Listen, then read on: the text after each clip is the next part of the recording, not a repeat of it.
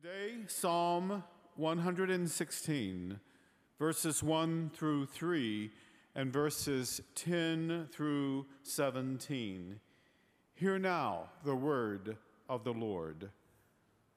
I love the Lord because he has heard the voice of my supplication, because he has inclined his ear to me whenever I called upon him. The cords of death entangled me, the grip of the grave took hold of me. I came to grief and sorrow. Then I called upon the name of the Lord. O Lord, I pray you, save my life.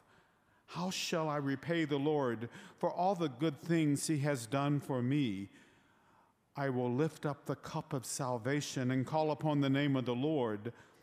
I will fulfill my vows to the Lord in the presence of all his people. Precious in the sight of the Lord is the death of his servants. O Lord, I am your servant. I am your servant and the child of your handmaid. You have freed me from my bonds. I will offer you the sacrifice of thanksgiving and call upon the name of the Lord. I will fulfill my vows to the Lord in the presence of all his people, in the courts of the Lord's house, in the midst of you, O Jerusalem. Hallelujah. The word of the Lord. Thanks be to God. Thank you for that reading, Reverend Bell. It was yesterday that I received a phone call with the hard news that one of our dearly and deeply beloved members, Peggy Simpson, died. Peggy was a matriarch of Peachtree Christian Church. Her and her family helped to build this beautiful congregation, and they love this place and you all so very, very much. It wasn't too long ago that Peggy celebrated her 98th birthday. In fact, it was just before all of our COVID uh, sheltering in place began, and I had the beautiful gift of one last visit with Peggy. When I was sitting with her in the kitchen at the table, I asked Peggy, uh, Peggy, what is the best thing about being 98 years old? She smiled and grinned, and then she said, you know, at 98 years old, people don't expect you to do anything. And then she went on to say in our visit and tell so many wonderful stories. She was clear, she was lucid, and she talked about her love for this place. And as soon as I got to the car, I wrote this and the other quote down. She said, I would rather be at my church than anywhere else on earth. This morning, those words from Peggy mean so much more to me as I stand in this place where I know that so many of you long to be in this place. And yet we are gathered even disparately online to say that what we're doing and the words of faithfulness, the lives and faithfulness that has gone before us, it matters. And we celebrate Peggy and so many other saints. And we look forward to the time and the day when we can be back together again in this place. You please join with me in prayer? Father, who holds all life and all things together in your care, even now, stir our hearts to good deeds. Quiet and calm our worries, our fears, and our anxieties. May we know on this day and in this hour that you are a God who hears us. And may we, with the psalmist in the end, be able to say, Alleluia, that you are to be praised. Shape us, we pray. May these words and the meditations of all of our hearts bring honor and glory to you. It's in Christ that we pray in great thanksgiving, even and especially now. Amen. The English philosopher Francis Bacon once famously argued that children are afraid to go into the dark. For Bacon, and perhaps for most children who cannot sleep without a nightlight, the darkness represented the unknown. Yes, in the imaginations of children, the unknown can be unsettling, frightening, and sometimes even terrifying. The unknown is the terrain where unanswered questions roam free in our minds, playing havoc on all the scenarios and quiet sirens that plague us and keep us awake, like how long and when and why and what if. But it's not just children who can be gripped by the unknown. Grown ups can also know the disquiet that can accompany the dark and hard times. This truth was made real this past week in our home when my wife and I heard the creak on the stairs about 30 minutes after our children's bedtime. My daughter walked into the kitchen and told us that she was having trouble falling asleep. And then she said it I just want this sickness to be over as is so often the case. Children give voice to what we haven't said but have been feeling under the surface, under the rocks and rugs of our everyday motions and habits. Mommy and daddy feel the same way, I said. It's hard. It's really hard. Here's the thing no matter where you read or listen to the news, no matter who you voted for or will vote for. This is hard by almost every calculus. There is real grief abounding. Most of us have experienced loss in one way or another. I've spoken to a lot of you on the phone, and I've heard about the funerals that you can't attend. I've heard about how hard it is to be at a distance from family and friends. I've heard about the jobs that have ended and the highly anticipated plans that have been canceled. I've heard about the bills that can't be paid and the real struggle to make it through the days for one reason or another. I'm not here to minimize these losses, they are real. No matter how significant or insignificant your losses might seem to someone else, I think it's safe to say that we're all going through something right now. Perhaps in a strange way, this makes it both easier and harder to empathize with the particularities of others. Collectively, we're carrying a lot right now. And so it seems only fitting for us to read and reflect on a psalm, on, on a heartfelt prayer from Scripture. After all, the, the Psalms function as the songbook for our lives.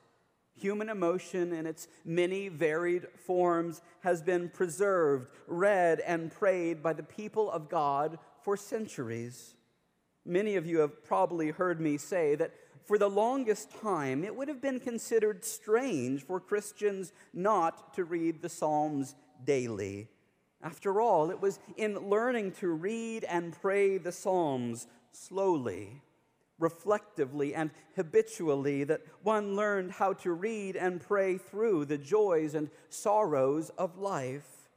Regular reading of the Psalms schools our thoughts and builds a theological grammar both for when the storms come and for when the sun shines. And so, yes, it seems like we could all use some honest reflection and some heartfelt prayer right about now. After all, these are times when our words can be muddy, slow, or hard to get out. Simply put, we find ourselves traveling a path that is full of unknowns. The lectionary passage for today comes from Psalm 116, and it begins with these words I love the Lord because he has heard the voice of my supplication because he has inclined his ear to me whenever I called upon him. The cords of death entangled me, the grip of the grave took hold of me. I came to grief and sorrow. Then I called upon the name of the Lord. O Lord, I pray you, save my life. Let's break this down a bit we quickly find that this psalm is being prayed or written after some kind of terrible ordeal. The language used to describe the plight of the psalmist is raw and frightful. But it begins by naming the psalmist's love of God. And the psalmist says this because God listened in the moments of anguish. In fact, it seems that God's listening was the only thing that prevented the psalmist from complete resignation. At least in hindsight, God was there all along, listening, caring, and empathizing with the human hurt. The psalmist is convinced of this truth. But make no mistake, the hurt was real. The psalmist writes, The cords of death entangled me, the grip of the grave took hold of me. These two lines are vivid and they form a poetic parallelism. To be entangled and gripped by the grave paints a picture of being pulled toward the dark edges of death. And so the psalmist cried out to God from this darkness from the fear that felt inescapable and all encompassing. And from that place of despair, we go on to read How shall I repay the Lord for all the good things he has done for me? You have freed me from my bonds. I like how one commentator phrases it You have freed me from the prison that offers no relief. Note how quickly the tone changes. As the passage goes on, the psalmist can now hardly wait to go to the temple and sing a song of joy and celebration before God and others. In fact, you get the idea that this psalm or prayer would have first been uttered after the fact at the temple with the people of God gathered all around. As an aside, I've wondered what it would be like if all of us listening would, would bring a prayer to Peachtree when we're finally back together, how would we describe the losses that we've known? How will our praise and gratitude be voiced once the sickness is over? Psalm 116 is a prayer that's written in hindsight. The psalmist had cried out in anguish to God from the bleakness, and somehow and in some way, life was restored from the very grip of the grave. This is a prayer that recalls the perceived hopelessness that somehow found hope. The psalmist writes, exclaims, and sings a song in retrospect. I think that the word retrospect is important for understanding this prayer today. Often in life, we're only able to see and speak clearly in hindsight. When we're in the moment, it can be hard for us to see and think straight, precisely because carrying the moment is, is sometimes all that we can bear. One of the tidbits I found interesting in studying this passage is that some commentators believe that the psalmist is actually talking about having faced a sickness that almost resulted in death. In the words of commentator Robert Alter, quote, this line may be an indication that the speaker has recovered from a near fatal illness, end quote. I wonder, what does this mean for us? Let me be honest in saying that praying a prayer in hindsight seems hard right now because we're just not there yet.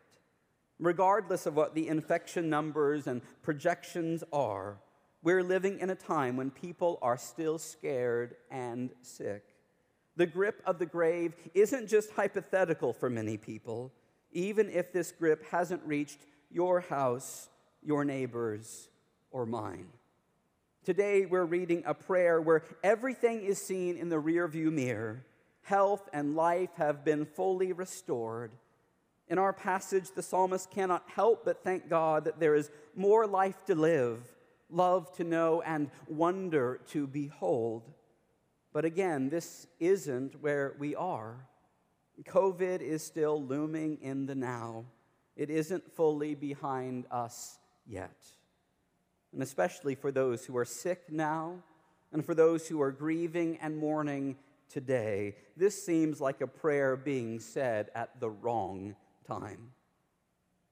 But here's the thing Scripture tells of another time when this psalm was sung, when the fear of the night and the unknown was dominating the scene. It was Passover, and Jesus and his disciples gathered in a room to eat and remember the story of the Exodus.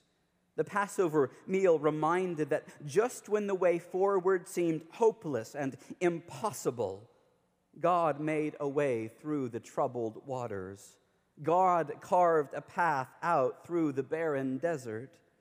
In Matthew 26 and in Mark chapter 14, we read that after Jesus and his disciples shared in the Last Supper that was the Passover meal, they sang. And what did they sing?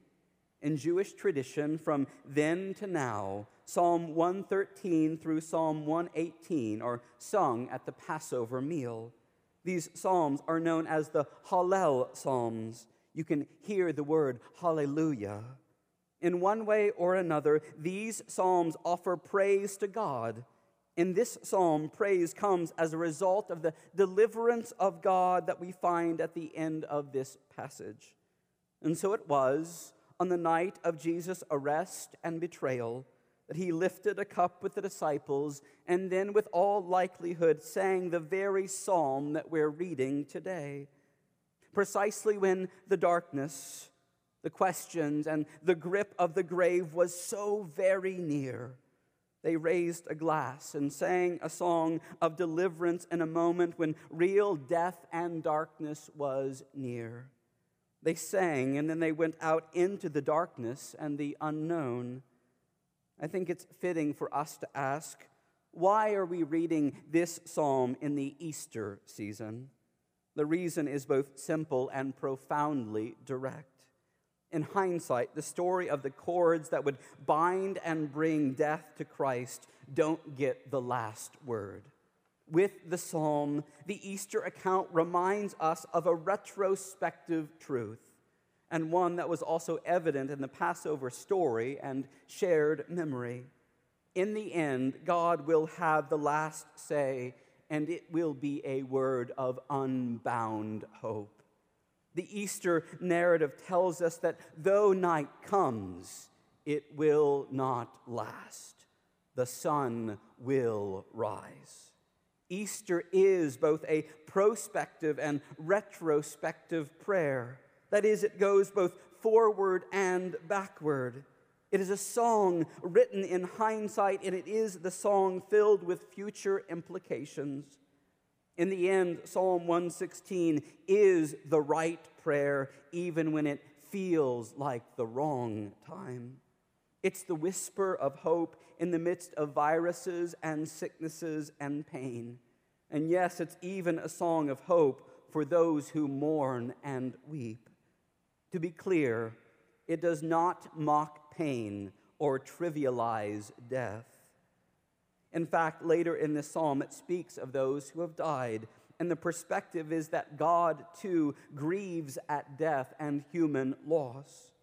In this psalm, God does not welcome death, even though it is always embraced with unending love.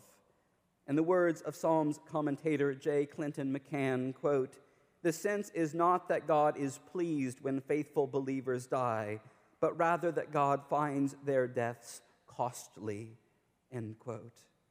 In the end, both in this psalm and in the Easter story, God hears the cries of the people. God grieves and suffers with humanity, and God actually moves in the midst of it all. It is precisely because of God's listening, grieving, and acting that the psalmist declares lovingly and thankfully, Hallelujah, praise be to God. I believe that this psalm and this season we're in is abounding with lessons if we can read the world with faithfulness, honesty, and courage. I've been deeply moved by an article I read this past week that was written by one of my former professors at Duke Divinity School. Writing in the Wall Street Journal, Kavin Rowe reflected this past week about his wife who is dying in hospice care from a condition that she will not recover from. The article is titled, Dying Gives Us a Chance to Confront Truth. In the piece, he talks about how important it's been for he and his wife to read the Psalms and to sing whenever his wife has breath the words, Lord, have mercy. Moving from their circumstances to ours, he writes, quote, COVID 19 is not a blessing. It is one more obvious, terrible instance of a broken world. But amid all the reasonable concern, we shouldn't lose sight of the deeper cause of our anxiety our mortal fear, and the unprecedented chance within this life to become fuller, richer, and more joyful human beings. When we accept the truth about our mortality, we can also experience remarkable freedom to take the time to say, I love you, to stop nursing resentments, thinking that forgiveness can wait for another day. To cease pretending that little annoying things matter so much, to pick up our heads and look at the beauty of the world, to examine our beliefs about what really, really counts in life, to mend relationships, and for those who've never tried it before, even to pray. Rowe goes on to end the article with these words. No sane person would ever give thanks for a pandemic. But if we take the chance it gives us to become truth tellers, lovers, and reconcilers, we may well wind up giving thanks for what we have become. End quote. These words have been a balm for me, and I think they do well to capture the tenor of this psalm. Even in the face of sickness, we read, sing, and search for beauty. We love, forgive, enjoy, and pray. Read during this season of Easter, Psalm 116 is a reminder that in the end of the end, God will hold us all in a love that does not stop, fail, or disappoint. In so many ways, this psalm is the Christian story wrapped up in an honest song and in a heartfelt prayer. And so let us now share a meal with gratitude, thanksgiving, and love. Let us lift our glasses and then let us also sing from wherever we are in the journey of life. Let us sing from our uncertainty. Let us sing even when it's dark.